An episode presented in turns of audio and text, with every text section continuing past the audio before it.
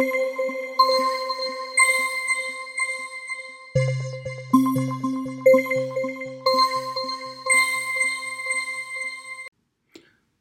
है आप सभी का मंथन पॉडकास्ट पर। मैं हूँ आपका होस्ट अनुराग सचान और मेरे साथ हैं मोहित सिंह।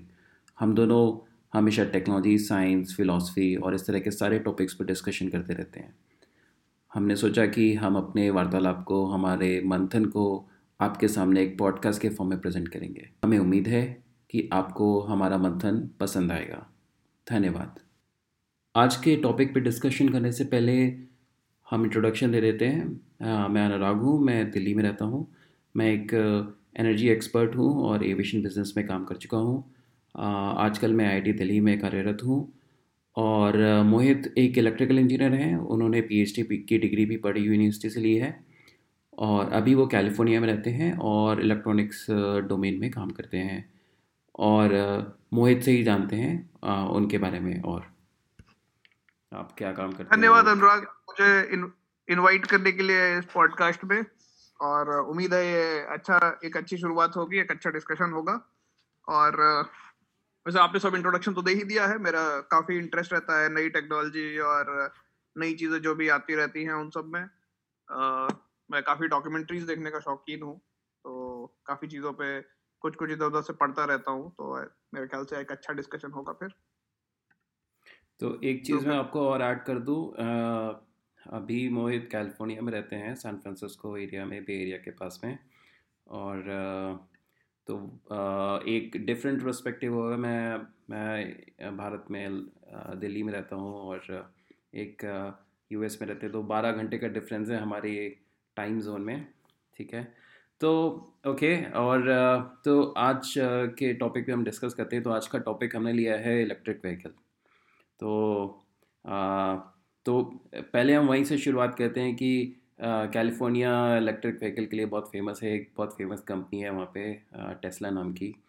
तो मोहित ने अभी एक साल पहले अपनी एक गाड़ी खरीदी थी और हम सबने पूछा कि टेस्ला क्यों नहीं लिया? तो थोड़ा मोहित अपना एक्सपीरियंस बताए कि टेस्ला का वहाँ पे मार्केट कैसा है और आ, कितना लोग कितने ज़्यादा परसेंटेज लोग को लगता है कि ख़रीदते हैं वहाँ पे? क्या वो एक्सपेंसिव है या फिर अफोर्डेबिलिटी कैसी है उसकी? और क्या क्या उसमें दिक्कत आती हैं या फिर अच्छी चीज़ें हैं आपको लगती हैं उसमें? तो अनुराग इसमें देखिए कुछ चीज़ें मैं बता के फिर स्टार्ट करता हूँ कि हम्म। जो टेस्ला है टेस्ला का बड़ा ही विचित्र बिज़नेस मॉडल है। जैसे विचित्र क्या जो एक्चुअल बिज़नेस मॉडल होना चाहिए वो है मैं थोड़ा सा डाइग्रेस करूँगा यहाँ पे। जैसे 2012 में मैं बैंगलोर में था तो उसमें महिंद्रा रेवा वहाँ पे काफ़ी पॉपुलर हुआ करती थी। तीन चार लाख की गाड़ी आती थी, उसमें लेड एसिड बैटरी हुआ करती थी। तो जब टेस्ला की इलेक्ट्रिक कार निकली यहाँ पे तो लोगों ने काफ़ी हाइप किया था। तो हमें लगा कि मतलब रेवा की तो आती ही थी बैंगलोर में, और बैंगलोर के ट्रैफ़िक में खासकर उसका माइलेज तो बहुत अच्छा होता था, पर उतना उसकी सेल हुई नहीं। फिर बाद में समझ में आया कि एक्चुअली इन गाड़ियों की सेल ऐसे नहीं होती जो मास प्रोडक्शन व्हीकल हैं। मतलब पहले आप एक अच्छा हाई परफॉर्मिंग ऊपर के मार्केट को टारगेट करते हैं फिर उसके बाद धीरे धीरे जाकर के आम आदमी के लिए उपलब्ध होती है।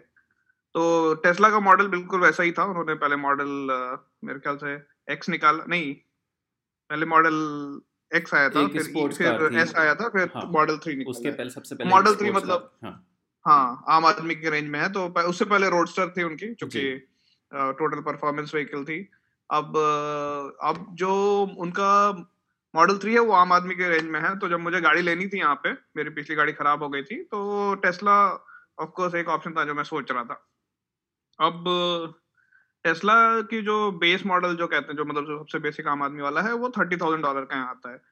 जो नॉर्मल जैसे मैंने होंडा अकॉर्ड है मेरे पास अभी तो होंडा अकॉर्ड का on road price around like जो ठीक ठाक मॉडल है वो सत्ताईस हज़ार पच्चीस से तीस हज़ार के बीच में आ जाता है। पच्चीस से तीस हज़ार डॉलर और टेस्ला वहाँ पे स्टार्टिंग पॉइंट प्राइस उसका तीस हज़ार बोलते हैं। बट जो मैंने पता किया तो आ, कुछ बेसिक एक्सेसरीज आप लेंगे कुछ उसमें बहुत ज़्यादा सॉफ्टवेयर का है जो कि प्रोफेशनल वर्जन ये वो तो तीन चार हज़ार के उनके सॉफ्टवेयर पैक हैं वो सेल्फ ड्राइविंग वाले वगैरह वगैरह। तो वो सब जो आप ऐड करेंगे तो वो भी ऑलमोस्ट चालीस बयालीस हज़ार की पड़ जाती है। तो एक तो बहुत बड़ा भ्रम है कि तीस हज़ार की गाड़ी है वो तो तीस हज़ार की नहीं थी। दूसरा जो दूसरी समस्या है उसके साथ थी या उस समय, वो थी कि चार्जिंग स्टेशन की। तो कैलिफ़ोर्निया खासकर काफ़ी एग्रेसिव स्टेट है। यहाँ पे मतलब लोग बहुत ज़्यादा नई टेक्नोलॉजी को अडॉप्ट करते हैं, बहुत फास्ट मतलब बहुत तेज़ी से अपनाने की कोशिश करते हैं। तो यहाँ पे हर जगह उसके चार्जिंग स्टेशन वगैरह हैं, जैसे मेरे ऑफ़िस में ही चार्जिंग स्टेशन वगैरह हैं। मैं जिस बिल्डिंग में रहता तो वहाँ है। अभी इस वाली बिल्डिंग में नहीं है। लोग अपने घरों में लगा के रखते हैं। तो आ, वो एक इंफ्रास्ट्रक्चर या एक जो पूरा इकोसिस्टम है वो आ, चाहिए उसे। तो जब मैंने लिया था उस साल एक्चुअली बहुत लोगों ने टेस्ला खरीदी थी। मेरे ऑफ़िस में भी बहुत टेस्ला दिखते हैं। एक्चुअली टेस्ला के कई बार आपको चार्जिंग स्टेशन फुल दिखेंगे ऐसा ऐसी हालत है। उसका कारण ये था उस समय कि कैलिफ़ोर्निया ने पाँच हज़ार डॉलर का रिबेट इशू किया था। उस टाइम पे, अगर टेस्ला एक लिमिटेड मार्केट को मीट कर लेता है इतनी गाड़ियाँ बेच देता है तो सब लोग को मिलेगा। इस टाइप से कुछ था मेरे ख्याल से। एग्जैक्टली याद नहीं। तो उस टाइम पे काफ़ी लोगों ने खरीदी थी। मुझे पता नहीं था इसका, नहीं तो हो सकता मैं खरीदने का सोचता। बट जैसे मैंने कहा कि एक तो प्रॉब्लम है उसमें कि इवन सस्ता भी हो तो आपको रेंज एंग्जाइटी रहती है कि कब तेल खत्म ना हो जाए। तो एक आपको सोचना पड़ता है। जैसे आज अपना मोबाइल फ़ोन या लैपटॉप लेके जब आप घूमते हैं तो आपको हमेशा एक आदमी की आदत होगी कि चार्ज देखता है कितनी बैटरी बची है। जबकि पेट्रोल वाली गाड़ी में मतलब आपको पता है कि जब वो रिज़र्व लगेगा आपके हीरो होंडा में या गाड़ी में जब वो बत्ती चलेगी तो आप तेल भरा ही लेंगे। तो वो एक अलग है। दूसरा जो एक कंपैरिजन में एक पर्सपेक्टिव है जो कि अलग है, वो है कि जो आपका जो भी मतलब गैसोलीन बोलते हैं यहाँ पे, जो पेट्रोल पावर्ड कार्स हैं तो उसमें आपके देखते हो ये चार्जिंग वाली टेंशन नहीं है। दूसरा यहाँ पे बैंगलोर जैसा लोग काफ़ी लंबा लाइक कम्यूट डेली तीस मिनट, चालीस मिनट, पैंतालीस मिनट का कम्यूट काफ़ी कॉमन है। कैलिफ़ोर्निया में काफ़ी जाम लगते हैं ट्रैफ़िक जाम लगते हैं। तो दूसरा कारण की जो कैलिफ़ोर्निया में ये व्हीकल बहुत ज़्यादा बिकती है तो हमारे यहाँ पे बहुत ऑलमोस्ट हर हाईवे पे डेडिकेटेड कारपूल लेन है। जिसमें अगर आप कारपूल कर रहे हैं तो ही चला सकते हैं और मैक्सिमम लोग यहाँ पे गाड़ी में कारपूल नहीं करते हैं।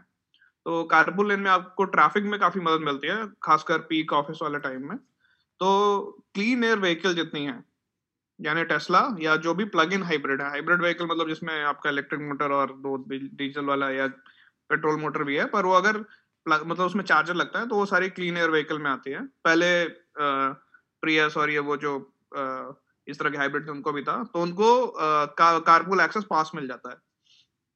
तो एक कंपैरिजन के लिए अभी क्या कर रहे हैं यहाँ पे कैलिफ़ोर्निया में उससे भी काम नहीं हो रहा है तो उस पर फाइन है अगर आप मतलब कारपूल वाले टाइम पे चलाते हैं। तो अभी यहाँ पे फास्ट ट्रैक का वो इशू हो रहा है कि कारपूल लेन में अगर कारपूल कर रहे हैं आप तो ऑलमोस्ट फ्री हो जाता है, कम पैसा लगता है। बट अगर आप कारपूल नहीं कर रहे हैं तो आप एक टोल दे करके वो लेन यूज़ कर सकते हैं। जो कि पीक आवर में समझ लीजिए जैसे दस दस माइल के लिए मेरे ख्याल से दो या ढाई डॉलर टाइप होता होगा। तो वो एक सेविंग है, आप कारपूल एक्सेस मिल रहा है आपको। तो वो पाँच हज़ार का रिबेट ऑफ़िस में चार्जिंग फ्री है। तो अगर आप ये सब जोड़ लें तो काफ़ी मोटिवेशन है टेस्ला वगैरह को अडॉप्ट करने के लिए। तो ये हुआ ये हुई मोटिवेशन की बात। आ, मैंने इसलिए नहीं की मतलब ये सारी चीज़ें नहीं है मतलब फिर भी थोड़ा इशू रहता ही है। मैं जहाँ से आया हूँ वहाँ पे। तो एक्चुअली यहाँ पे जैसे मैंने कहा कि वो मैटर करता है क्योंकि लोग रोज रोज कुछ चालीस पचास मिनट एक घंटे डेढ़ घंटे ड्राइव करते हैं। तो अगर आप रेगुलर कंप्यूटर हैं ऑफ़िस जा रहे हैं ऑफ़िस गए चार्ज में लगा दिया छह घंटे काम किया चले आए तो आपको बहुत सस्ता पड़ता है। आप कारपूल लेन एक्सेस तो अगर आप उस ऑडियंस में हैं जो डेली ऑफ़िस ड्राइव करती है चालीस मिनट की दूरी से। और आपके पास एक सेकेंड कार है बाहर कहीं जाने के लिए, जहाँ पे आपको जब मतलब अपने फैमिली के साथ जाना होता है तो उसमें एक अच्छी गाड़ी है, उस ऑलरेडी अगर आपकी प्राइमरी कार है तो थोड़ी दिक्कत है। तो मेरा ऐसा था नहीं कि मतलब मैं काफ़ी पास रहता हूँ तो मुझे ड्राइव नहीं करना, मुझे कार कारपोल एक्सेस नहीं चाहिए। और तेल जो है, वो खासकर कैलिफ़ोर्निया में बहुत महँगा है। जब मुझे याद है, जब मैंने इंडियाना छोड़ा था तो वहाँ पे 2.6 2.7 dollar per gallon type rate होता था। यहाँ पे 3.8 और जहाँ मैं रहता था बीच में माउंटेन व्यू जहाँ से लोग काफ़ी कम्यूट करते थे वहाँ तो 4.2 डॉलर टाइप भी होता था। तो ऑलमोस्ट लाइक डेढ़ गुना है तेल का दाम एक तरह से। तो जब आप वहाँ रहते हो छोटी जगहों में तो उतना फ़र्क नहीं पड़ता है आपको लेकिन इन सब जगहों पे आपको तेल का दाम वगैरह मतलब माइलेज चाहिए होता है जो कि यूएस के बारे में बोलते हैं कि इन जनरल पेट्रोल बहुत सस्ता है यहाँ पे तो लोगों को चिंता नहीं है उसकी। तो इन सब बड़ी जगहों पे खास इकोसिस्टम में एक अच्छा फिट बैठता है। और एक चीज़ और मैं रखना चाहूँगा कि मैंने सोचा कि ये जो महिंद्रा रेवा थी इतनी हिट क्यों नहीं हुई तो उसमें लेड एसिड बैटरी यूज़ करते जो कि बहुत भारी होती है और उसमें उतना रेंज नहीं होता है। तो आई थिंक ये लिथियम आयन बैटरीज आने के बाद से एक कारण है कि टेस्ला को कुछ मिला है। Okay okay. तो एक कार के लिए एक एक बहुत बड़ा परफॉर्मेंस पैरामीटर हम कहते हैं कि उसकी रेंज क्या है। एक दूसरा परफॉर्मेंस पैरामीटर होता है कि हम उसको कितनी जल्दी रिफ्यूल कर सकते हैं कितनी जल्दी वो वापस ट्रैक पे आ सकती है वापस सड़क पे आ सकती है अगर हम फ्यूल कराने के लिए जा रहे हैं। तीसरा आता है कि उसकी लाइफ साइकिल है वो कितने किलोमीटर चलेगी कितने थाउज़ेंड किलोमीटर तक वो रहेगी उसको रिपेयर करके आप यूज़ कर सकते हो रोड पे। तो अगर इसको कंपेयर करें तो तो तुम्हें क्या लगता है कि आ, आ, आ, क्या इलेक्ट्रिक व्हीकल गैसोलीन या डीजल व्हीकल्स के परफॉर्मेंस में बराबर हैं या फिर अभी गैप है? और वो क्या गैप हम कंप्लीट कर सकते हैं या मैच कर सकते हैं या नहीं कर सकते हैं? तो अभी की टेक्नोलॉजी के हिसाब से रिफ्यूलिंग एक बहुत बड़ा इशू है, क्योंकि जैसे आपको पेट्रोल भरते हैं तो आपको टंकी फुल करने में मतलब दो मिनट तीन मिनट पाँच मिनट लगता होगा, अगर आप कंसिडरली जा रहे हैं तो। और वही गैस मतलब अगर आप गाड़ी चार्ज कर रहे हैं तो मतलब अलग अलग वाटेज है, जैसे चार्ज होता है। जैसे घर में चार्ज होती है तो मेरे ख्याल से उसका कुछ ऐसा होता है कि पंद्रह माइल पर आवर की स्पीड से चार्ज होती है समथिंग समथिंग वो जो भी रेंज तो बेसिकली वो सात किलो वाट या सात यूनिट के रेट से चार्ज हो रहा है. किलो वाट पर आवर के रेट से ऐसा कुछ. हम्म, हम्म। तो चार्जिंग स्लो है ठीक है बट सुपर चार्जर की बात होती है आई थिंक टेस्ला आता है सबसे पहले चीज़ सुपर चार्जर आती है. सुपर चार्जर में फास्ट चार्जिंग होती है सबको पता है बट उसमें भी आपको फिफ्टी परसेंट या फुल चार्ज करने में आधा एक घंटा लगता है. पर लोगों को ऐसा लगता है कि वो कंप्लीटली रिप्लेस कर देगा बट वो ऑप्शन नहीं है। मतलब अभी भी जो बड़े, अगर फिफ्टी परसेंट यूएस या फिफ्टी परसेंट दुनिया अगर इलेक्ट्रिक चार्जर यूज़ करने लगे इलेक्ट्रिक कार्स यूज़ करने लगे तो भी मैक्सिमम चार्जिंग स्लो चार्जिंग होगी। अब ऐसा सोचिए कि आपका जो मोबाइल फ़ोन है, वो लोग एडवर्टाइज करते हैं कि ज़ीरो से पचास परसेंट पच्चीस मिनट में चार्ज हो जाता है, पैंतीस मिनट में चार्ज हो जाता है। तो वो हंड्रेड परसेंट क्यों नहीं चार्ज करते हैं? क्योंकि लॉन्ग टर्म में वो उसका लाइफ टाइम लाइफ को भी इम्पैक्ट करता है। तो आप हमेशा हर दिन आप अपने फ़ोन को अगर फास्ट चार्ज कर रहे हैं तो आपका बैटरी बहुत जल्दी खराब हो जाएगी बेसिकली ओके तो फास्ट चार्जिंग एक ऑप्शन है लंबे ड्राइव्स में जो कि किया जा सकता है बट ये रेगुलरली फीजेबल नहीं है. ओके तो मैं इसमें एक चीज़ एक पॉइंट और इसमें अपने साइड से ऐड करूँगा। वो ये कि अभी आप सोचिए कि एक बहुत कम नंबर है इलेक्ट्रिक व्हीकल का जो ओनरशिप के हिसाब से। अभी वन परसेंट भी नहीं है कह, कहा जाए तो। लेकिन मान लीजिए अगर ये नंबर फिफ्टी परसेंट या सिक्सटी परसेंट पहुँच जाता है तो आप सोचिए कि हर किसी के घर में एक एक इलेक्ट्रिक कार है। और अगर आप कह रहे हैं कि उसको आप सेवन किलो वॉट के रेट से चार्ज कर रहे हैं तो आप ये सोचिए कि आप, आपको क्या आपके घर पे इलेक्ट्रिसिटी की लाइन भी है, वो भी उस हिसाब से मेंटेन होनी चाहिए। और रात में जब सब अपने घर पे चार्ज कर रहे होंगे तो सबको सब सब ऑलमोस्ट सारे घर जो हैं फिफ्टी परसेंट उनमें से सेवन किलो वाट की पावर विड्रॉ कर रहे होंगे। सो दिस एक नंबर है, कोई ज़रूरी नहीं कि सेवन किलो वाट हो सकता है, किसी कार के लिए कुछ कम हो सकता है, किसी कार के लिए ज़्यादा हो डिपेंडिंग कि उसकी रेंज क्या है कार कितनी बड़ी है। बट ये एक बहुत एक यूनिक नंबर है, क्योंकि अभी तो बहुत परसेंटेज बहुत कम है तो ओवरऑल इलेक्ट्रिसिटी कंजम्पशन जो इलेक्ट्रिक कार्स के लिए हो रहे हैं, वो बहुत कम है। लेकिन जब ओनरशिप बहुत ज़्यादा बढ़ जाएगी, एक सिग्निफिकेंट परसेंटेज में आ जाएगी तो आई थिंक इलेक्ट्रिसिटी का जो प्रोडक्शन है वो रैम्प अप करना पड़ेगा ताकि इस इलेक्ट्रिसिटी इलेक्ट्रिक चार्जर को भी इवन स्लो भी कर रहे होंगे, उसको मीट कर पाए। क्योंकि इलेक्ट्रिक इंफ्रास्ट्रक्चर रैम्प अप किए बिना इलेक्ट्रिसिटी प्रोवाइड करना इलेक्ट्रिक चार्जिंग कार्स के लिए बहुत मुश्किल होगा। नहीं, उसमें एक्चुअली लाइक मेरे ख्याल से ये एक जगह है जहाँ इलेक्ट्रिक कार्स थोड़ा सा बेनिफिट करते हैं एक तरह से। जैसे कि जैसे इंडिया में तो जब बिजली कम होती है तो काट देते हैं रोस्टिंग होती है हमारे यहाँ की मतलब दस से चार बिजली जा रही है। हम इलाहाबाद में थे तो दस से दो बिजली जाती दस से बारह बिजली जाती दस से एक मेरे ख्याल से बिजली जाती थी रोज हॉस्टल हम्म। में हमारे। तो अब यहाँ पे जैसे यूएस में क्या होता है कि यहाँ पे कंटिन्यूस कोल वाले पावर प्लांट चलते रहते हैं और जो डीजल पावर प्लांट्स हैं वो बीच में पीक आवर्स में ये लोग चालू करते हैं। तो जो इम्बैलेंस है इलेक्ट्रिसिटी का क्योंकि जो पीक कंजम्पशन होता है इलेक्ट्रिसिटी का वो या तो एक सुबह के टाइम होता है या तो फिर शाम के टाइम होता है। ऑफ़िस आवर्स में होता है और नहीं तो फिर शाम को पीक करता है क्योंकि सब लोग जागे हुए हैं तो लाइट ऑन है वगैरह वगैरह। तो रात को एक्चुअली हमारे पास एक तरह से बिजली सरप्लस होती है एटलीस्ट यूएस में जो है। क्योंकि ऑफ़िस नहीं चल रहे हैं लोग काम नहीं कर रहे हैं आपका मतलब कुछ हैवी इक्विपमेंट नहीं चल रहे हैं क्योंकि इंडस्ट्री बहुत ज़्यादा पावर कंज्यूम करती है। तो उसमें मतलब जो लोगों को कहा जाता है कि वॉशिंग मशीन रात को चलाएँ इंडिया में भी बोला जाता है। आ, लोग यहाँ डिश वॉशर रात को चलाते हैं। तो जो गार्ड तो अभी तो नहीं है पर नियर फ्यूचर में मोस्टली हमें मीटर इलेक्ट्रिसिटी मिलेगी जहाँ पे अलग अलग घंटे के हिसाब से अलग अलग रेट होगा। हम्म, हम्म। ताकि ये जो कार है वो फ्लैट हो सके ताकि हमें डीजल वाले एक्स्ट्रा पावर प्लांट ना चलाने पड़े। अब उसमें इलेक्ट्रिक कार्स के जो एडवांटेज है वही है कि अगर आपको उनका आपका रूटीन पता है तो वो उसके हिसाब से वो चार्ज कर सकते हैं जब सरप्लस इलेक्ट्रिसिटी होती है या जब रेट बिजली का सबसे कम होगा। जैसे इस, इसके अलावा एक बहुत छोटे तरीके में जैसे आपका जो हैबिट है जैसे जो लेटेस्ट आईफोन आते हैं या दूसरे स्मार्टफोन्स आते हैं तो वो भी देखते हैं कि आपका जो चार्जिंग है वो कैसा है। आप डेली घर पे रह रहे हैं आप घर छोड़ के कहीं बाहर नहीं गए हुए हैं और आप डेली दस बजे फ़ोन लगा के सो जाते हैं चार्जिंग में सुबह चार बजे निकाल देते हैं तो दस से चार के बीच में फ़ोन फ़ोन धीरे धीरे चार्ज करने की कोशिश करेगा जो कि एक सिमिलर एग्ज़ाम्पल है। हम्म, हम्म।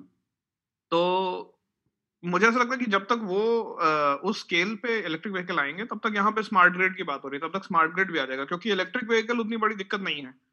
आपकी गाड़ी आप मोरलेस जब ज़रूरत है तो फास्ट चार्ज कर सकते हैं बाकी टाइम स्लोली कभी भी चार्ज कर सकते हैं डेली कम्यूट के लिए। जैसे मैंने कहा कि डेली कम्यूट वाला ज़्यादा डेली कम्यूट वाली ही व्हीकल है डेली काम पर आने जाने के लिए। पर जब स्मार्ट ग्रिड का सबसे बड़ा लाने का रीजन ये है कि जो सोलर पावर है हमारे पास वो काफ़ी अनप्रेडिक्टेबल है। सोलर है विंड है। जब नॉन कन्वेंशनल ऐसे एनर्जी रिसोर्सेस आएँगे आपके जो क्या बोलते हैं कि जो नॉन कन्वेंशनल की तो नहीं पता। इंटरमीडिएट कहते हैं जो जिनकी प्रिडिक्ट नहीं होती वो अप एंड डाउन होते रहते हैं। क्लाउड आ हाँ, जाता है विंड का तो, पैटर्न बदल जाता है हाँ। हाँ तो उसमें स्मार्ट ग्रिड तो मुझे लगता है कि जैसे ये आएगा रैम्प होगा इससे fast smart smart grid ramp होने लगेगा और उसके हिसाब से प्रोडिक्शन भी हम्म। जो कहीं थोड़े बहुत फेल होंगे बट uh, बाकी सब कुछ काफ़ी स्मूथ होने की कोशिश uh, मतलब होगी तो उसमें आई थिंक इलेक्ट्रिक व्हीकल्स का थोड़ा एडवांटेज ही है क्योंकि ये आप किसी भी टाइम चार्ज कर सकते हैं। आपको फ़र्क नहीं पड़ता। आपको दस दस बजे रात से या आप पाँच बजे ऑफ़िस से आ गए हम्म। और आपको सुबह छह बजे चार्ज कर चाहिए तो बीच में कभी भी चार्ज है आपको फ़र्क नहीं पड़ता है। तो इसमें मैं एक चीज़ ऐड करूँगा कि अभी इलेक्ट्रिसिटी की सबसे बड़ी प्रॉब्लम ये है कि आप उसे जनरेट करते हैं और उसे इंस्टेंटली कंज्यूम करना होता है। आपके पास लार्ज स्केल एनर्जी स्टोरेज नहीं होते हैं। तो लार्ज स्केल एनर्जी स्टोरेज के लिए अभी जो मोस्ट पॉपुलर चीज़ है वो है पम्प्ड हाइड्रो सिस्टम्स तो उसके अलावा एक एक पर्टिकुलर कॉन्सेप्ट में जो काम कर रहा था वो है, वो भी एक सी टू बेस्ड एक थर्मोडाइनमिक साइकिल है, उस पर उस पर आप कर सकते हैं। बट आप, जैसे मोहित ने बोला कि electric vehicle in itself can act as a battery जब एक्स्ट्रा इलेक्ट्रिसिटी है।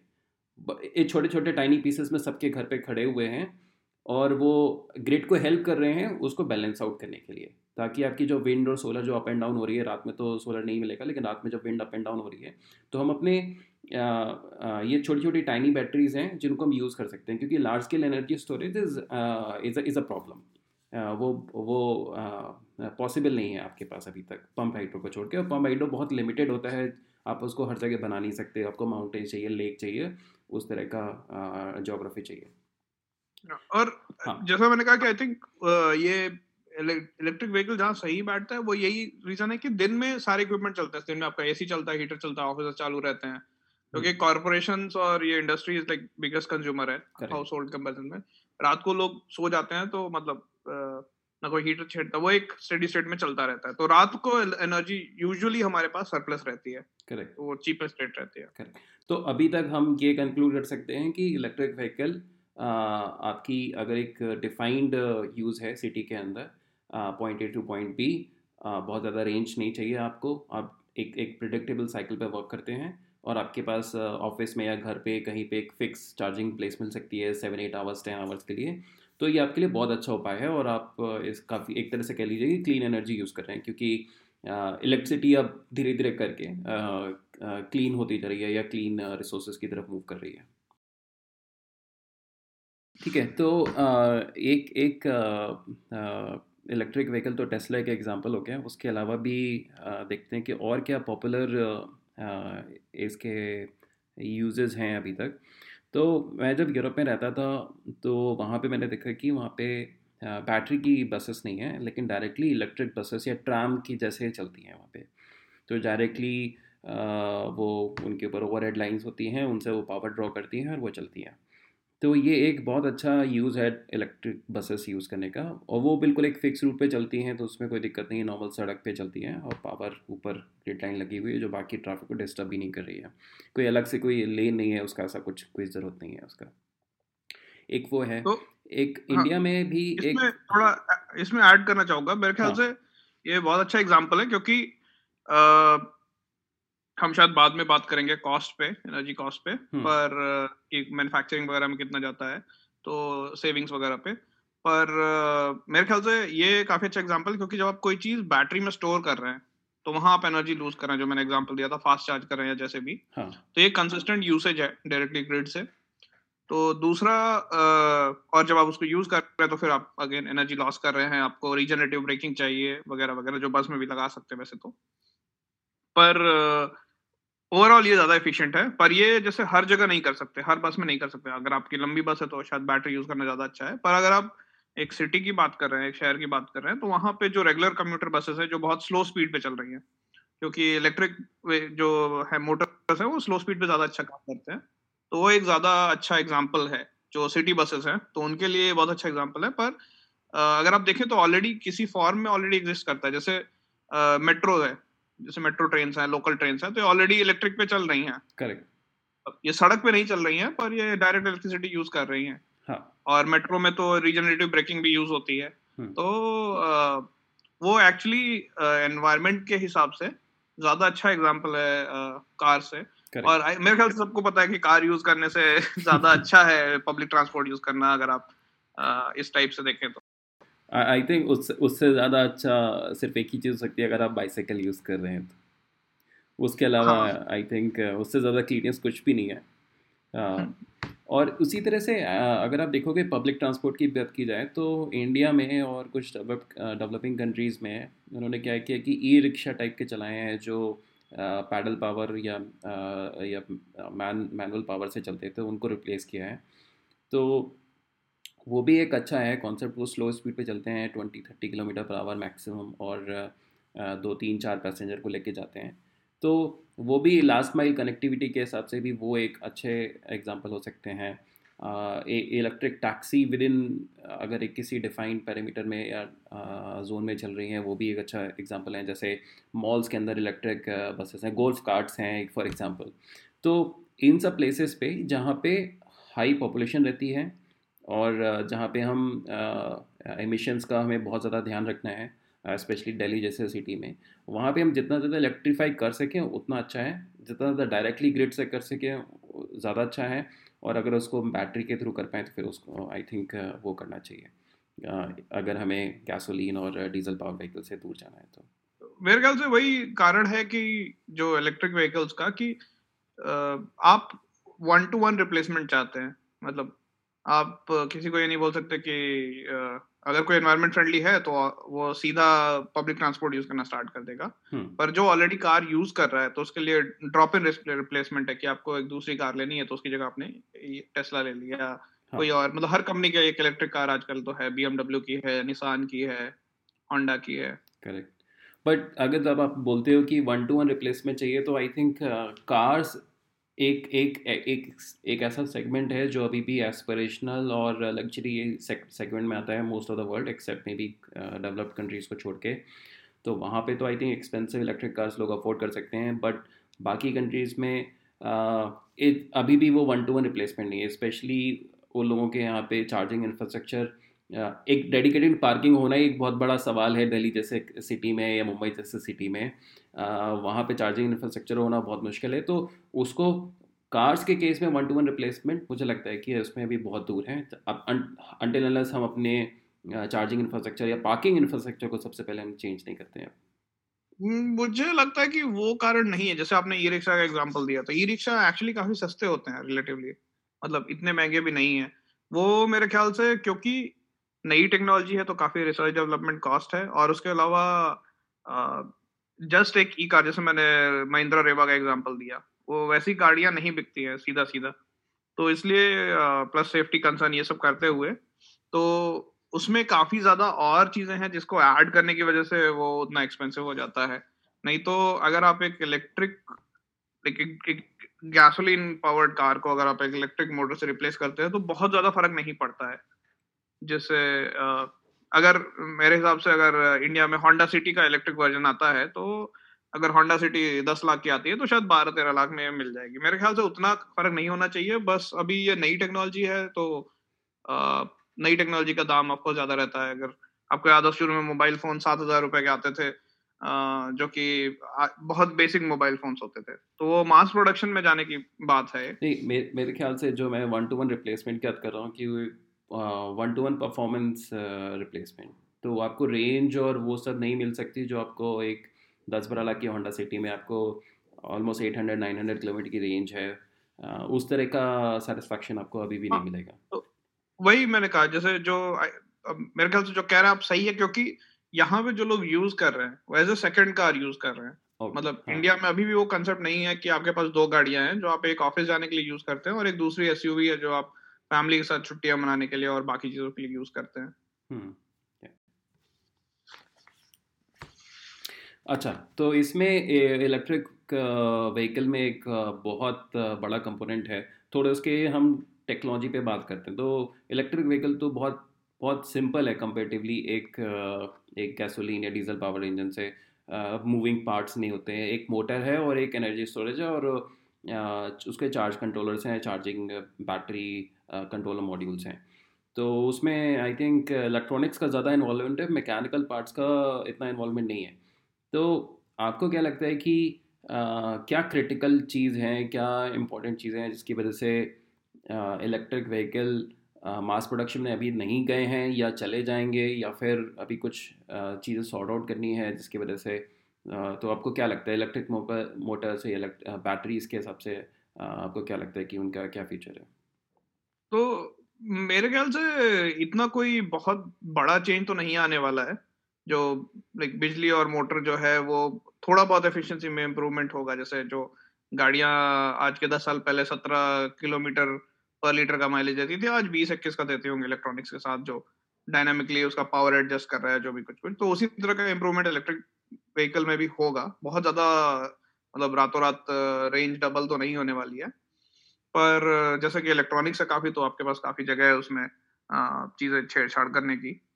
पर मेरे ख्याल से उसमें जैसे मैंने कहा कि इम्प्रूवमेंट का बहुत स्कोप तो नहीं है लिमिटेड स्कोप ही है। पर अल्टीमेटली जो एंड गोल है, वो मतलब यूज़ केस का है। मतलब मास प्रोडक्शन में जाने के लिए लोगों को मास मतलब मास लेवल पे उसको अडॉप्ट करना होगा। जैसे ई रिक्शा सस्ते इसलिए क्योंकि हर जगह जितने भी पैडल रिक्शा थे रिक्शा चलाने वालों को समझ में आया कि वो रात को बिजली में लगा के सो सकते हैं। इतना बिजली का खर्चा आता है इतनी मेहनत बचती है तो और शायद वो ज़्यादा तेज चला पाते हैं तो इतने में इतनी सवारियाँ ढो लेते हैं। जो दो दो आदमी ढोते थे पहले अब चार ढो सकते हैं तो सिंपल इकोनॉमिक्स है वहाँ पे। तो मेरे ख्याल से उसका जो कारण है टेक्नोलॉजी नहीं है बल्कि एंड यूज़ केस है या वो पूरा इंफ्रास्ट्रक्चर तो बेसिकली आप ये कह रहे हैं कि जो यूज़र है, उसको एक प्रोडक्ट अवेलेबल है मैच्योर है, लेकिन जो उसका स्पेसिफिक यूज़ केस है, उसके उसके हिसाब से उसको अपनी अपना हैबिट या अपना बिहेवियर इवॉल्व करना पड़ेगा। उसको उसको इम्ब्रेस करना पड़ेगा तो तो ठीक है। अभी उसमें थोड़ा टाइम लगेगा है लेकिन एज सच प्रोडक्ट और टेक्नोलॉजी में वो परफेक्ट है। उसमें ऐसा कुछ भी नहीं है कि अभी कुछ डेवलपमेंट हो कि उसको हम बोलें कि मास प्रोडक्शन के लिए भी कुछ इशू है तो ऐसा कुछ नहीं है।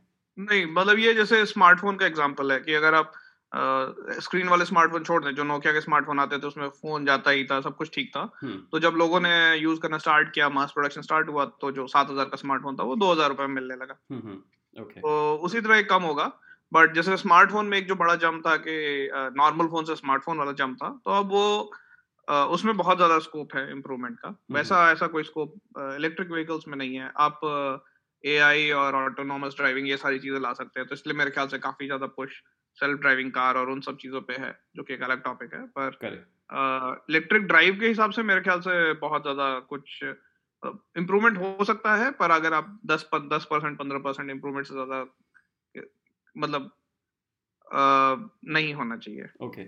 तो ये तो हो गई मोटर्स की बात, बाकी ओवरऑल एफिशिएंसी की इलेक्ट्रिक स्टोरेज मतलब बैटरीज पे क्या आपका क्वेश्चन है? क्योंकि पहले हम यूज़ करते थे आपके लेड एसिड बैटरीज जो बड़े होते हैं बल्कि होते हैं, उनकी एनर्जी डेंसिटी बहुत कम होती है। लिथियम आयन या लिथियम पॉलीमर या लिथियम बेस्ड जो बैटरीज हैं, वो अभी सबसे ज़्यादा रिलायबल या कह लीजिए कि साथ में सबसे ज़्यादा एनर्जी डेंसिटी के हिसाब से सबसे ऊपर निकल के आई हैं और उस पर बहुत रिसर्च हो रही है पिछले पंद्रह बीस साल से।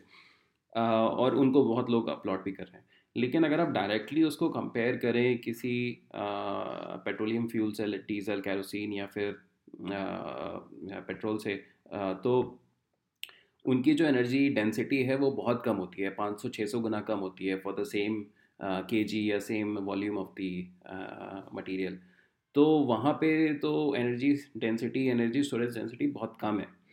तो उस पर ये तो पूरा क्योंकि इलेक्ट्रोकेमिस्ट्री से ड्राइव होता है, उस पर हमारे पास ज़्यादा स्कोप भी नहीं है। तो क्या लगता है कि लिथियम एंड बैटरीज रहेंगी अभी यही फ्यूचर है? या फिर बैटरी के सेगमेंट में कुछ रेवोल्यूशनरी धीरे धीरे आता रहेगा और वो फिर लिथियम आयन को रिप्लेस कर देंगे? आपको क्या लगता है आपके हिसाब से? हाँ तो तो जैसा अनुराग आपने कहा कि बैटरी चेंज होने से हो सकता, हो सके, जैसे मतलब लिथियम हमने लेड एसिड से लिथियम आयन यूज़ करना हुआ तो हमें ज़्यादा वो मिला। मतलब ज़्यादा एफिशिएंसी मिल रही है आज के टाइम पे। तो एक ये पुश था, जो मैंने बताया, रेवा का एग्जांपल या गोल कार्ड्स का एग्जांपल तो पहले हर चीज़ लिथियम आयन बैटरीज यूज़ होती थी। Lithium ion lead acid batteries use होती थी, अब हर जगह लिथियम आयन बैटरीज यूज़ हो रही हैं। तो इसकी वजह से एक मतलब अच्छा इंफ्रास्ट्रक्चर डेवलप हुआ है, और पहले भी लैपटॉप्स वगैरह में लिथियम आयन बैटरीज यूज़ होती रही हैं। तो कोई नई टेक्नोलॉजी नहीं है। लिथियम आयन बैटरीज का जो सबसे अच्छा जो बेनिफिट है या फ़ायदा है, वो ये है कि इसमें आपको बहुत ज़्यादा एनर्जी डेंसिटी मिलती है कंपेयर टू अदर बैटरीज जैसे जो लेड एसिड बैटरीज वो बहुत बल्कि होती है, बहुत भारी होती है, बहुत ज़्यादा जगह लेती है। तो इसलिए लिथियम आयन बैटरीज उससे रिलेटिवली बेटर है, एक तरह से आप देखें तो। पर अभी भी जैसे यूज़ के हिसाब से है मतलब काफ़ी हाई वोल्टेज में सर्किट चलते हैं तो ऐसे काफ़ी व्हीकल्स में एक जो इलेक्ट्रिक व्हीकल्स हैं, उनमें भी एक 12 वोल्ट की बैटरी रहती है रेगुलर मतलब आपका म्यूज़िक सिस्टम बाकी चीज़ें प्ले करने के लिए। तो लेड एसिड बैटरीज अगर आप ऐसे देखें तो खराब है मतलब पैकिंग डेंसिटी के हिसाब से, पर एक जो सबसे अच्छी चीज़ है लेड एसिड बैटरीज के बारे में, वो ये कि वो रीयूजेबल हैं। जो उसका लेड है, वो अगर आपकी बैटरी खराब भी हो जाती है, पाँच, जो लेड एसिड बैटरीज की जनरली लाइफ साइकिल होती है तीन से पाँच साल में तो आप उसको फिर भी रिसाइकिल कर सकते हैं, उसका लेड निकाल के और दोबारा उसकी बैटरी बनाई जा सकती है। लिथियम आयन बैटरीज के साथ सबसे जो खराब चीज़ है वो ये है कि अभी भी उसके रिसाइकलिंग का कोई कोई फैसिलिटी अवेलेबल नहीं है। और मैक्सिमम uh, जो लिथियम आता है इस समय वो चाइना से इम्पोर्ट किया जाता है किसी भी कंट्री में। तो वो लिथियम एक्सट्रैक्शन मतलब लिथियम रिज़र्व उतने हैं नहीं uh, या होंगे तो उसका एक्सट्रैक्शन काफ़ी महँगा है जो इसकी वजह से लिथियम आयन बैटरीज का कॉस्ट uh, या दाम इतना ज़्यादा है। अब जो जो उसका एफिशिएंसी इंप्रूव करने का एक तरीका ये है कि हम और बड़ी बड़ी बैटरीज बना सकते हैं, जो टेस्ला कर रहा है, जो स्टैंडर्ड 18650 बैटरी जो होती है, जो आपके लैपटॉप में लगती थी या बाकी जगह लगती थी तो उसकी जगह वो अपनी खुद की थोड़ी बड़ी बैटरी बना रहे हैं। दूसरा है कि हीटिंग का इशू है। अब लिथियम आयन बैटरी में आप एक चीज़ ये कर सकते हैं कि उसकी एफिशिएंसी बढ़ाने के लिए आप उसको और पैकिंग डेंसिटी बढ़ा बढ़ा सकते हैं उसकी। तो पर जैसा सैमसंग ने करना चाहा और उसमें अल्टीमेटली आग लगने लगी तो आप एक लिमिट तक उसको पुश कर सकते हैं।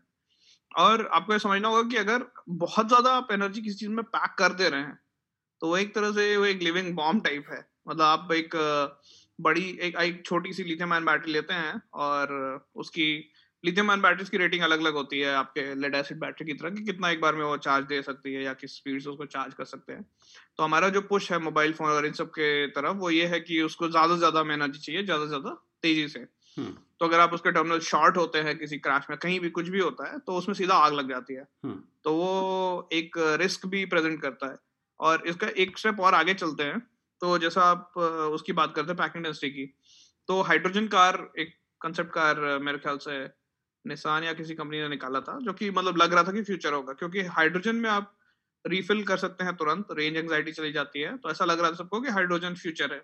आप हाइड्रोजन टैंक में भरते हैं और उससे आप क्लीन एनर्जी बनाते हैं हाइड्रोजन और ऑक्सीजन से वाटर बना के जो आपके इलेक्ट्रोलाइटिक सेल्स होते हैं उसको यूज़ करके। पर हाइड्रोजन में सबसे बड़ी प्रॉब्लम थी स्टोरेज की। क्योंकि वो अगेन एक बॉम्ब के जैसा है, आपका हाइड्रोजन निकलता है तो वहीं पे एक्सप्लोजन हो जाता है। तो सेफ्टी कंसर्न थे। तो सेफ्टी कंसर्न की वजह से उसको और सेफ़ कंटेनर्स में स्टोर किया जाने लगा लोअर प्रेशर पे, जिसकी वजह से उसकी एफिशिएंसी उतनी रही नहीं, जितनी हो सकती थी। या आप ऐसे सोचिए कि जो आपका एलपीजी सिलेंडर है, एक तरह से इंडिया में जैसे जो सीएनजी गाड़ियाँ आती हैं या कुछ भी आता है तो उसमें भी सेम कंसेप्ट है।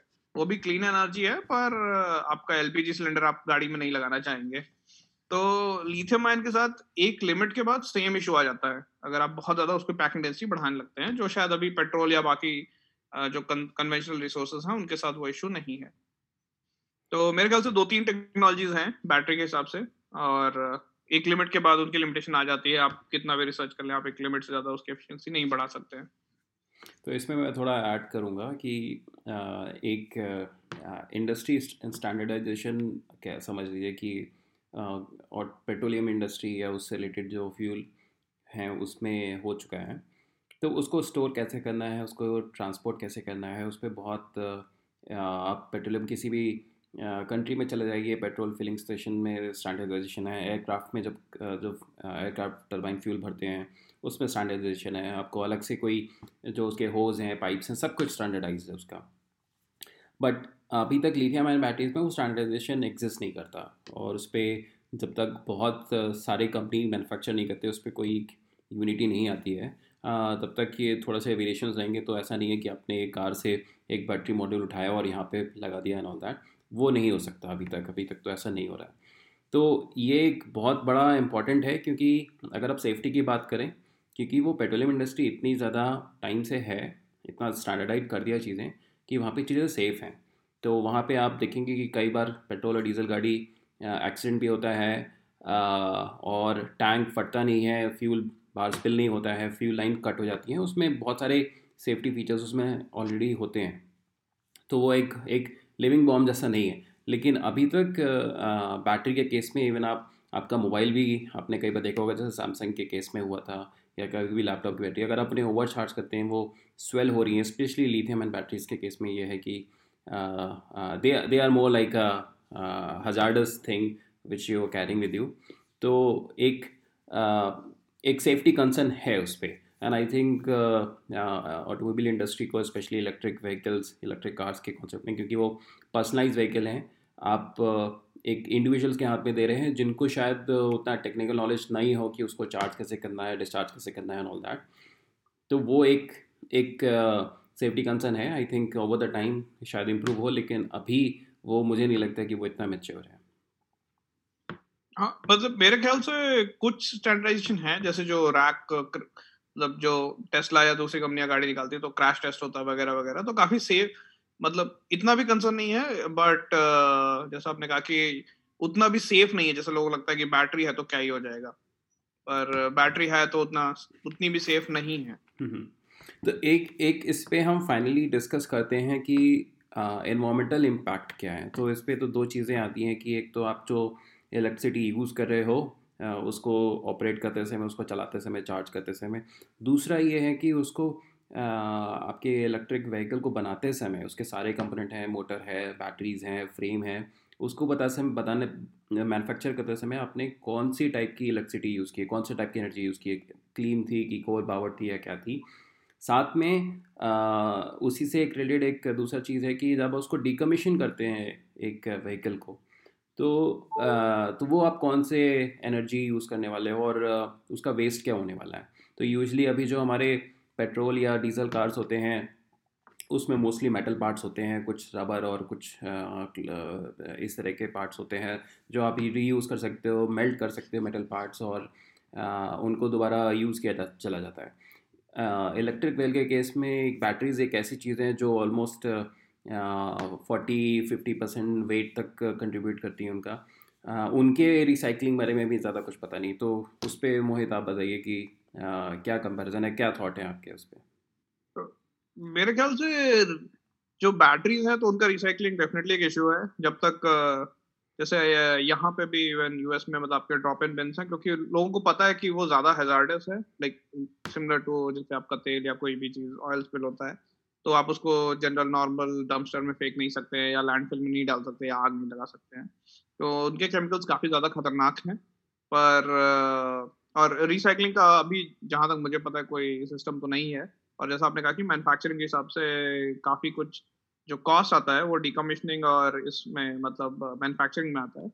तो जो, ये एक बहुत बड़ा मेथ है कि जो मार्केटिंग हो रही है इलेक्ट्रिक व्हीकल्स की, वो मोस्टली एनवायरमेंटल फैक्ट से हो रही है। जैसे जो कैलिफ़ोर्निया में रिबेट भी मिला था, वो क्लीन एनर्जी व्हीकल के नाम पे मिला था। तो एक्चुअली उतना क्लीन एनर्जी है नहीं, पर जो प्रोस्पेक्ट है इसका, या जो लोग जो सोच के खरीद रहे हैं, वो ये कि फ्यूचर में ये हो सकता है क्लीन एनर्जी मतलब वो एक ऐसे, ऐसी दुनिया की इमेजिनेशन है जहाँ पे सोलर पावर या विंड पावर से एनर्जी आती है, वो आपकी बैटरी को चार्ज करती है और आप उसको यूज़ करते हैं। तो वहाँ पे कुछ तीस चालीस परसेंट का फ़र्क है। तो मेरे ख्याल से वहाँ पे जो लोगों की सोच होनी चाहिए कि अगर आपकी कोई पुरानी गाड़ी है तो आपको जितना ज़्यादा से ज़्यादा उसको यूज़ कर सके। अगर आप सही में एनवायरमेंट की चिंता करते हैं तो आपका अप्रोच होना चाहिए कि आप उसको मैक्सिमम टाइम तक, जितना जब तक चला सके चलाएँ। नई जस्ट बिकॉज़ टेस्ला या कोई और कम इलेक्ट्रिक व्हीकल है आप उसे ना खरीदें। पर अगर आपको खरीदना है अगर आपके बीच में आपके पास ऑप्शन है दो व्हीकल्स के बीच में तो ये एक अच्छा ऑप्शन हो सकता है। अगर आप कंफर्टेबल हैं और आप एनवायरमेंट के चिंता करते हैं तो।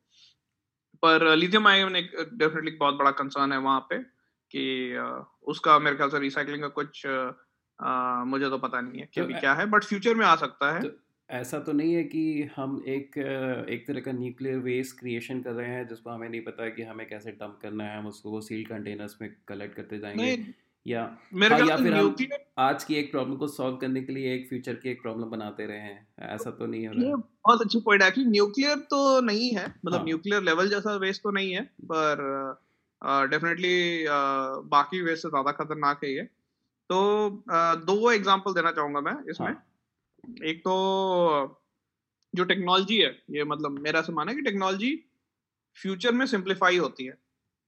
जैसे इलेक्ट्रिक मोटर से गाड़ी चलाना बहुत सिंपल है उससे कॉम्प्लिकेटेड है डीजल से गाड़ी चलाना या पेट्रोल से और उससे कॉम्प्लिकेटेड है स्टीम इंजन या ऐसी चीज़ें बनाना। और इस पे मैं आपको एक से रुकूँगा और बताऊँगा कि पहली इलेक्ट्रिक कार है वो डीजल कार और स्टीम इंजन से भी पहले 1820 1830 हाँ. में बन चुकी थी या उस तरह के कॉन्सेप्ट आ चुके थे। आ, हाँ। Then वही we are going back to the future actually हाँ पर होता ये है कि कॉम्प्लिकेटेड टेक्नोलॉजी मार्केट में पहले आती है फिर सिंप्लीफाई आती है। मैं एक और एग्जांपल देता हूँ आपको बहुत सिंपल जैसे शिकागो में बोलते हैं कि जब शुरू में घोड़ा गाड़ी चलती थी जब लोग पैदल चलते तो जब घोड़ा गाड़ी आई तो लोगों लगा कि क्या सही चीज़ है। फिर एक टाइम पे ऐसा था कि जो घोड़ों के से जो गंदगी हुई थी तो वहाँ की शिकागो की सड़कों पे बहुत बदबू आती थी। फिर वो एक प्रॉब्लम क्रिएट हुई जो लोगों का अटेंशन जिसने लिया। उसके बाद फिर कार्स आई, जो मतलब जो पेट्रोल पे चलती थी। तो लोगों को लगा कि फाइनली ये प्रॉब्लम सॉल्व हो गई है। पर अब, क्योंकि यहाँ पे मतलब सीधा धुआँ निकलता था और हवा में चला जाता था, कोई गंदगी नहीं होती थी। पर अब वो एक नई तरह की प्रॉब्लम क्रिएट होने लगी। तो हम एक प्रॉब्लम को दूसरी प्रॉब्लम से सॉल्व करते हैं। तो यहाँ भी हम एक प्रॉब्लम सॉल्व कर रहे हैं पर हम एक दूसरी प्रॉब्लम क्रिएट कर रहे हैं। हाँ. और अप्रोच uh, वही है कि फ्यूचर uh, में देखा जाएगा क्योंकि कोई हंड्रेड परसेंट सोल्यूशन तो है नहीं। करेक्ट करेक्ट और मुझे जहाँ तक लगता है कि आई थिंक uh, जहाँ पे एक क्रिटिकल कंपोनेंट है बैटरी जो उसकी रेंज को उसकी चार्जिंग के टाइम को डिसाइड करती है और साथ में जो सबसे बड़ा चीज़ है कि उसकी डीकमिशनिंग कैसे करेंगे। तो आई थिंक मुझे लगता है कि ग्राफीन बैटरी या कार्बन बैटरी या इस तरह की चीज़ों पे डिस्कशन हो रहा है रिसर्च हो रही है। तो उस तरह का हो सकता है कि कोई अच्छा ज़्यादा एनर्जी डेंसिटी वाला मटेरियल हम खोज कर पाएँगे और उस पर हम मास मैन्युफैक्चरिंग में लेके आ पाएँगे कि वो पॉसिबल होगा। वो कब होगा अभी हम उस पर कुछ कह नहीं सकते क्योंकि अभी तो सब थियोरेटिकल और रिसर्च लेवल पे ही है। बट आई थिंक हाँ वो फ्यूचर शायद उस डायरेक्शन में है।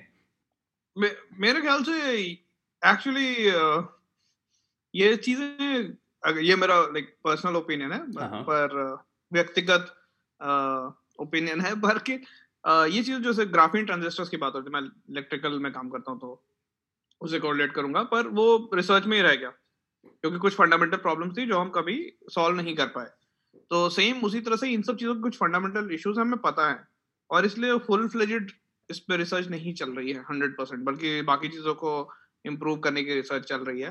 तो मेरे ख्याल से उसमें भी काफ़ी टाइम है। ऐसे ही न्यूक्लियर फ्यूजन की बात चल रही थी काफ़ी टाइम पे फिर उसके बाद पता लगा ऐसा नहीं हो सकता है फिर और आ, मतलब बेटर मैग्नेट्स आए नियोडीनियम मैग्नेट्स आए तो ये हुआ कि नहीं नहीं अभी ये दस साल नहीं पाँच साल दूर है पर अभी भी वो पाँच साल दूर चल ही रहा है। तो इस तरह की कुछ इंप्रूवमेंट हो सकती है पर वो टेक्नोलॉजी के हिसाब से होंगी ऐसे। और एक चीज़ यहाँ पे मैं पॉइंट करना चाहूँगा कि कि लिथियम की तरफ़ शिफ्ट कैसे हुआ? लाइक लिथियम आयन बैटरी जैसा मैंने कहा कि लैपटॉप में यूज़ होती थी। हाँ, पर कार तो शायद अगर सही मुझे याद है तो शायद सेवेंटीज एटीज से ही ये लोग ने हाँ, हाँ बहुत पहले पुरानी टेक्नोलॉजी है। हाँ. पर प्रॉब्लम ये थी कि लिथियम आयन बैटरीज उतनी सस्ती नहीं थी कभी यूज़ करने के लिए उतनी चीप नहीं थी। तो चीप कब हुई है जब बहुत ज़्यादा इसका मास कंजम्पशन स्टार्ट हुआ और उसका रीजन था स्मार्टफोन्स तो जब स्मार्टफोन्स आए तो लिथियम आयन बैटरीज का मास प्रोडक्शन स्टार्ट हुआ या जो भी कुछ कुछ तो एक शिफ्ट हुआ। मतलब मेरे ख्याल से ऐसा हुआ है। और उसके बाद फिर इनका काफ़ी ज़्यादा प्राइस ड्रॉप हुआ है मार्केट में। और लोगों को लगा कि एक अच्छा ऑल्टरनेटिव है या टेक्नोलॉजी इंप्रूव हुई है और इस पर और ज़्यादा रिसर्च हुई है।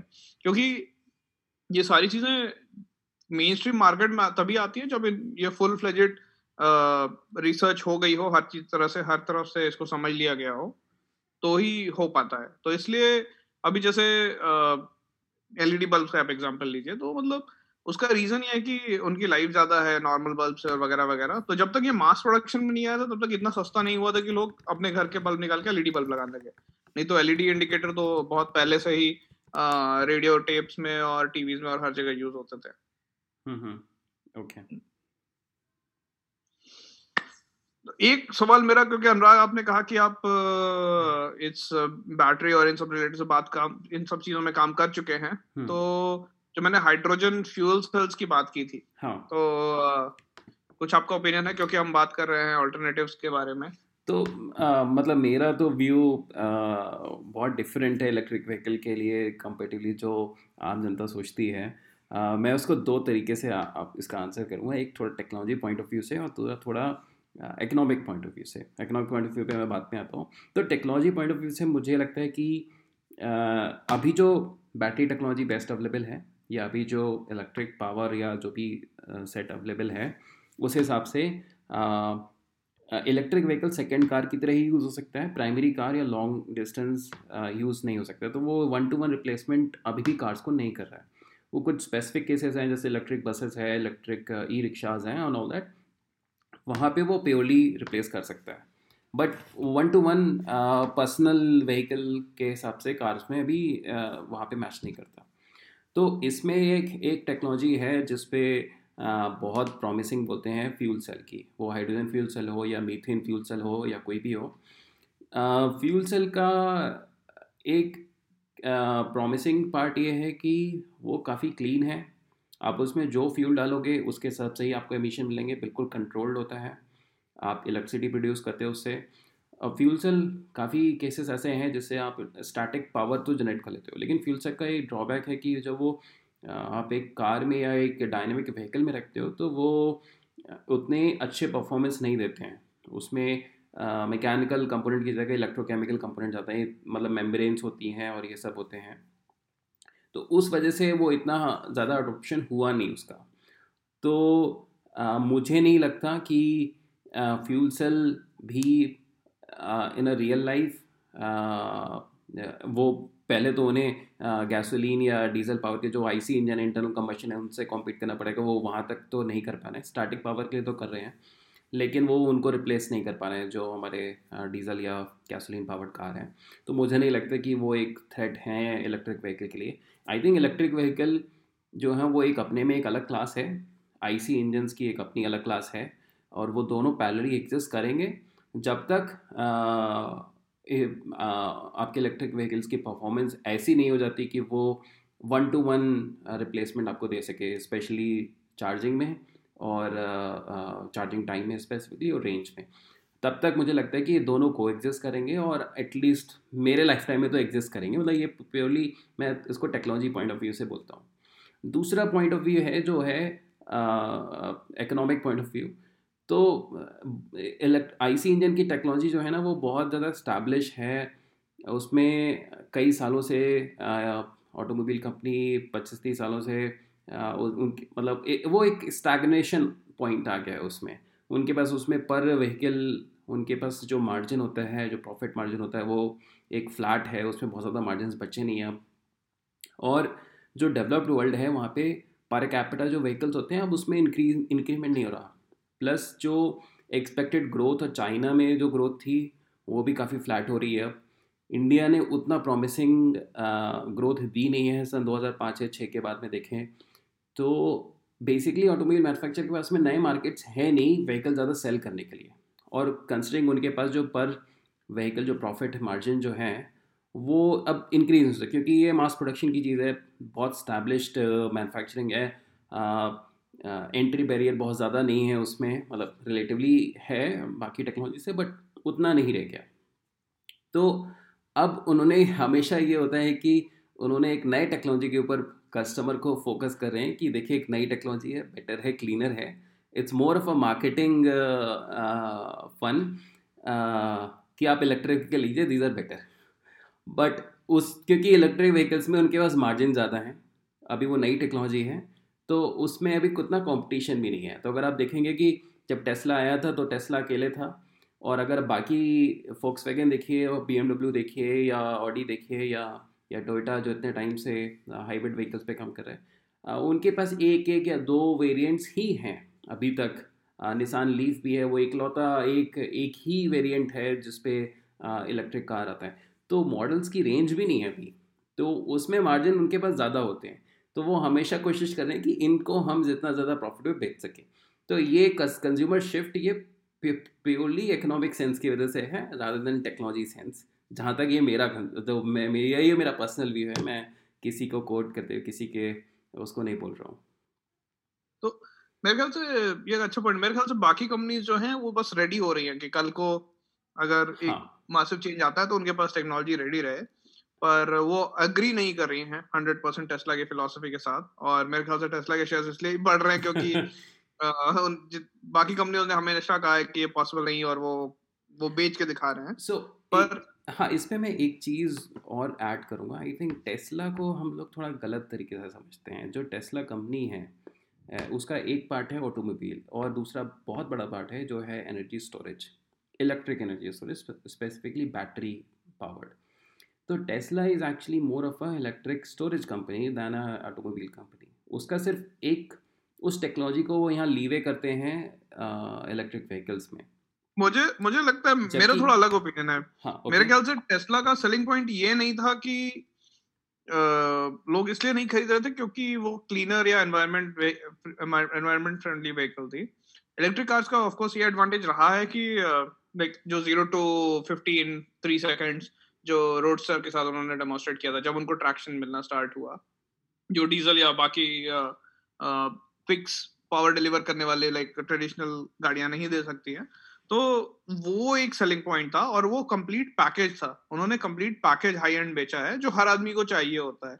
उसमें सेल्फ ड्राइविंग उसमें कोई सेल्फ ड्राइविंग नहीं कर रहा था इस, इस लेवल का जिस लेवल का टेस्ला कर रहा है और बहुत छोटे छोटे इम्प्रूवमेंट्स है कि आप उनके जो हैंडल्स डोर हैंडल्स अंदर घुस जाते हैं वगैरह वगैरह। तो उसमें काफ़ी ज़्यादा दूसरे फीचर्स पैक करके आए।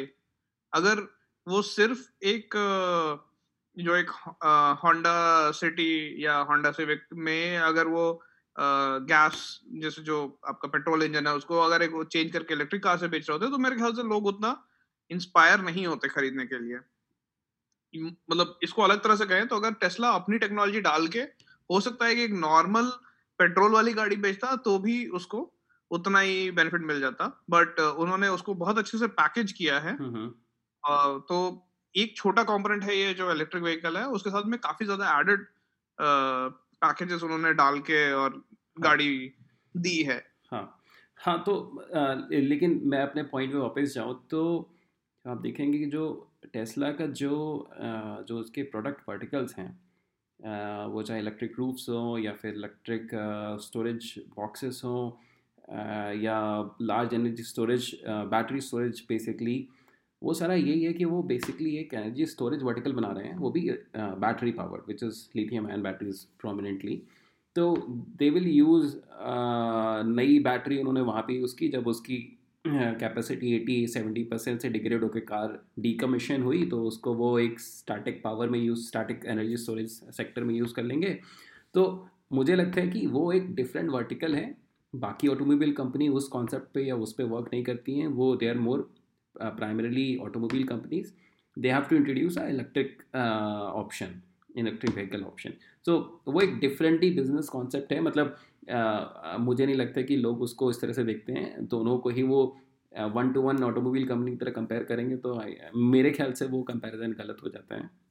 और जैसे तुमने बोला कि uh, जिस पैकेज में या जिस कॉन्सेप्ट में या जिस ब्यूटिफिकेशन के साथ में टेस्ला ने लोगों के सामने प्रेजेंट किया है वो डेफिनेटली कोई और नहीं किसी और के पास नहीं है। और वैसे भी अगर हम सोचें कि फरारी इलेक्ट्रिक फरारी आ रही है तो इंसान सौ बार सोचेगा यार इलेक्ट्रिक फरारी में तो यार फरारी में तो मुझे वो एग्जॉस्ट का साउंड पसंद आता वो तो इलेक्ट्रिक फरारी में नहीं आएगा। तो टेस्ला ने मतलब शायद वो मतलब हाँ. आप इलेक्ट्रिक बुलेट नहीं बेच सकते। हाँ करेक्ट तो वो बुलेट का जो थंप है या फरारी का जो वो एग्जॉस्ट का साउंड है वी एट या वी ट्वेल्व या वी वी सिक्सटीन या जो भी है वो तो आप तो टेस्ला ने एक एक नया सेगमेंट एक नया एक एक एक नया आ, एक नया मार्केट ही क्रिएट किया है ठीक है? तो टेस्ला किसी का मार्केट खा नहीं रहा है वो उसने एक नया मार्केट क्रिएट किया है। अब ये हो सकता है कि नए बायर्स हैं या जो एग्जिस्टिंग बायर हैं वो टेस्ला में चले जाएँ या अपने पुराने मैन्युफैक्चर कार मैन्युफैक्चर के पास में जाएँ वो तो उनकी चॉइस है।